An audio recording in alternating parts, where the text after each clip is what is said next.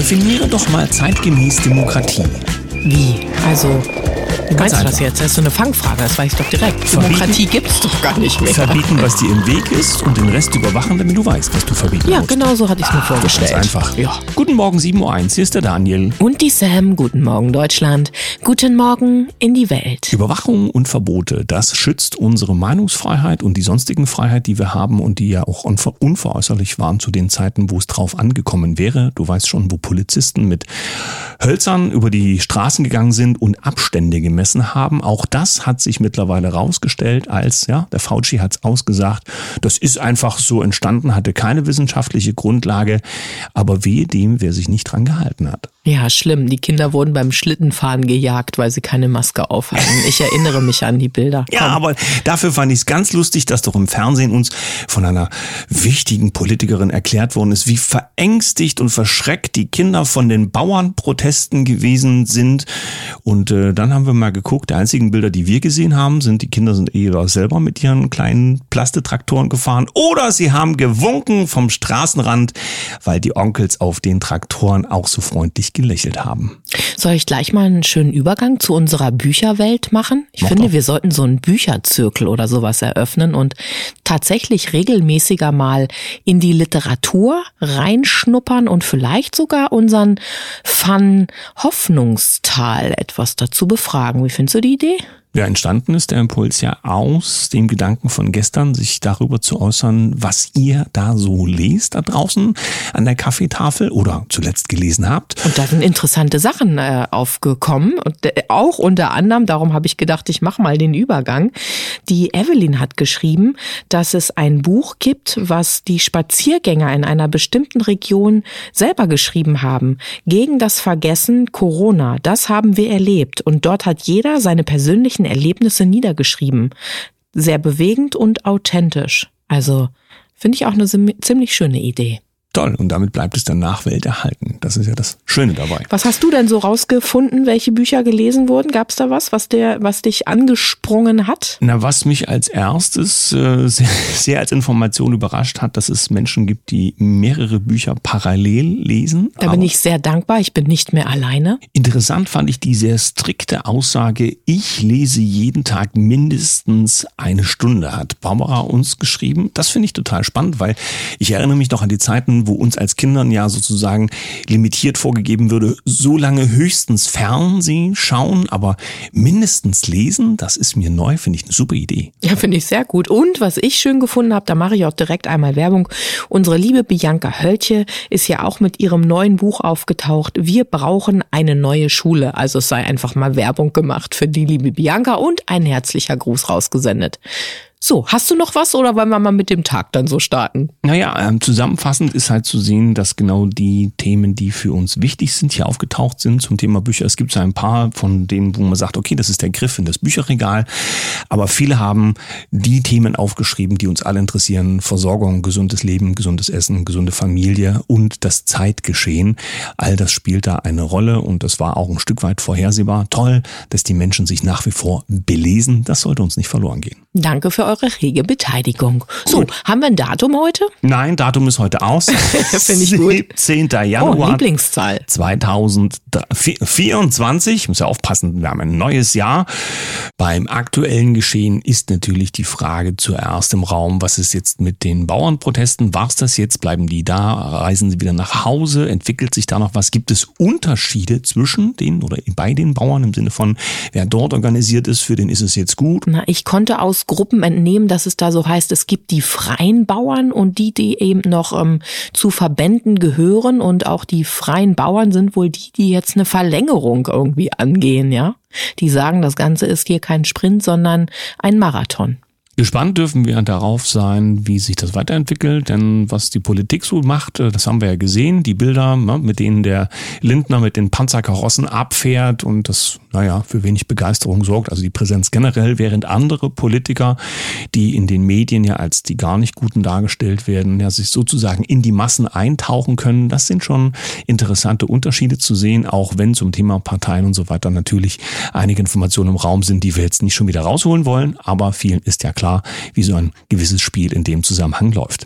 Ja. Was hm? sagst du denn überhaupt zum aktuellen Geschehen? Davos ist jetzt gar nicht so richtig in den Mittelpunkt gerückt, zumindest. Naja, hm, es ist trotzdem was los. Es wird vor Ort demonstriert. Ja, das wollte ich sagen, aber klein, ne? Also nicht so, wie es jetzt in Berlin war. Was willst du erwarten von einem militärischen Hochsicherheitsbereich? Ja. Auf eins hat sich ja beschwert, dass sie nicht mal zur Akkreditation, Akkreditierung, Akkreditierung vorgelassen wurden und ähm, dass die Schweizer Armee mit den Österreichern zusammenarbeiten, zeigt es also große Aufgabe sozusagen abgearbeitet wird von den entsprechenden Institutionen, damit vor Ort alles sicher läuft. Warum das so ist, wenn das doch die Weltenretter sind, das erschließt sich für uns nicht, aber dafür reicht unsere Logik wahrscheinlich nicht aus.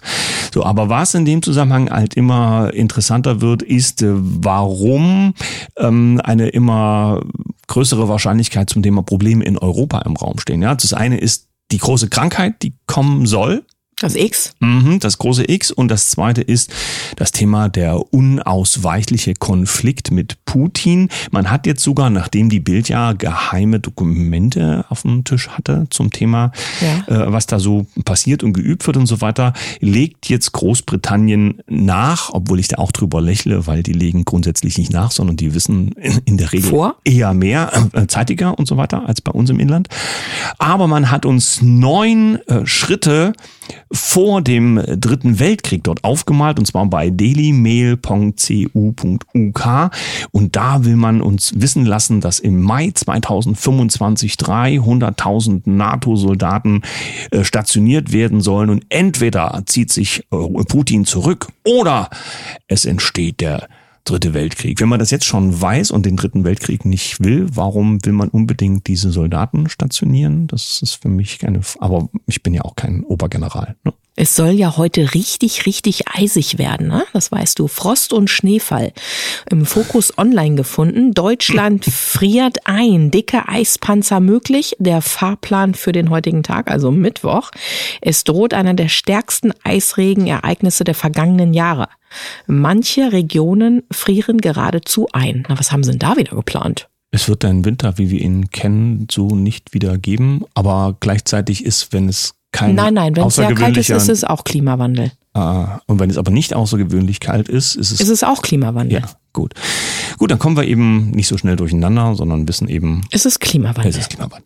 Und weißt du, was deshalb total wichtig ist? Das habe ich auf X gefunden, dass unsere Bundesregierung eine Förderung von 53 Millionen in den Senegal schickt für klimaneutrale Kochherde. Und so dreht sich täglich das Nachrichtenkarussell mit immer denselben Themen. Das Inland haut das Geld so schnell und so umfangreich raus, wie es geht. Wie es geht ganz, Wie sie es gar nicht haben. ganz egal wohin. Naja, sie müssen es ja nicht selber erwirtschaften. Und gleichzeitig werden sie überall ausgebucht. Schon das Ausland ist ganz erstaunt, ja, dass im Inland das immer noch so ist, wie es ist, während ja der Schein nach wie vor bei den normalen Menschen mehr oder weniger so gewahrt wird, als ob Deutschland noch funktioniert. Wie das alles weitergeht, werden wir sehen. Wir sehen Rücktritte bei Politikern. FDP ist jetzt ein, sag ich mal, ein Urgestein abgetreten. Holger Zastrow hat äh, die Partei verlassen, der dort sehr viel in der FDP geleistet hat. Also schauen wir einfach zu, wo sich das hinentwickelt, denn jetzt jeden Tag alles aufs Kleinste auseinanderzunehmen, ich weiß auch nicht. So richtig viel Spaß macht's ja auch nicht, sich immer im Kreis zu drehen. Und außerdem wissen wir ja, Energie folgt der Aufmerksamkeit. Und so lass uns doch den Blick richten schon auf den zweiten Teil der Sendung, wo wir heute mal die Reflexion angehen zu unserem Experiment von Geld und Kunden. Du kannst dich sicherlich gut erinnern, Daniel, denn du warst ganz fleißig acht Wochen jeden Abend brav dabei. Ja, damit war ich wenigstens weg von der Straße. Kein Unsinn gemacht. Aber ich habe viel gelernt, ein Experiment, das uns ja in unserem eigenen Leben weiterhelfen sollte. Das ist ja der große Unterschied bei der Betrachtung da draußen, wie sich die Welt so dreht und was da so passiert. Aber was ist mit mir selbst? Wie kann ich mein Leben gestalten? Und wie kann ich vielleicht auch dadurch, dass ich mich weiterentwickle, etwas da draußen ändern?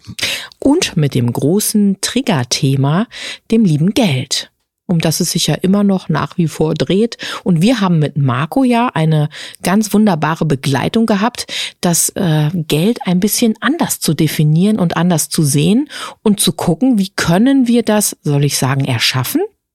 Das ist die Frage, wie man das betrachtet. Wir haben ja zumindest erst einmal festgestellt, es gibt sehr viele Vorbehalte gegenüber dem Geld. Viele sagen, ja, zu viel Geld ist auch nicht gut, ja, aber arm möchte man ja auch nicht sein. Und warum ist das so, dass Geld nicht in dieser Hülle und Fülle da sein darf, dass man sich darüber überhaupt gar keine Gedanken sein muss? Warum muss Arbeit schwer sein, damit man am Ende etwas, hast, äh, etwas hat, was dann gerade so über den Monat reicht? All diese Denkschablonen, die uns auferlegt worden sind, die darf man ja gerne hinter sich lassen. Das Leben darf gern Freude machen. Das, was man tut, darf gerne in der Energiebereitstellung am Ende monetär ergiebig sein, so dass man ein schönes und ein freudvoll erfülltes Leben auch finanziell führen darf. Warum denn nicht? Und so waren wir dann ja mit über 200 Menschen zusammen und haben dieses Experiment vollzogen. Ich habe um die Weihnachtszeit mit einigen, die uns dann eben geschrieben haben, wie sie das Experiment empfunden haben,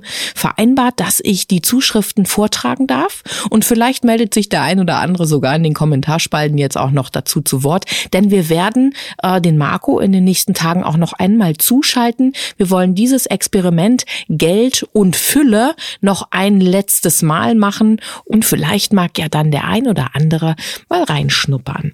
Ich habe jetzt hier erstmal von der Monika etwas etwas, die hat geschrieben, ähm, beim Experiment bin ich gerne dabei. Die Stimme von Marco ist total angenehm. Ich finde die vielen unterschiedlichen Analogien wunderbar. Irgendein Bild ist dann sicher für jeden dabei.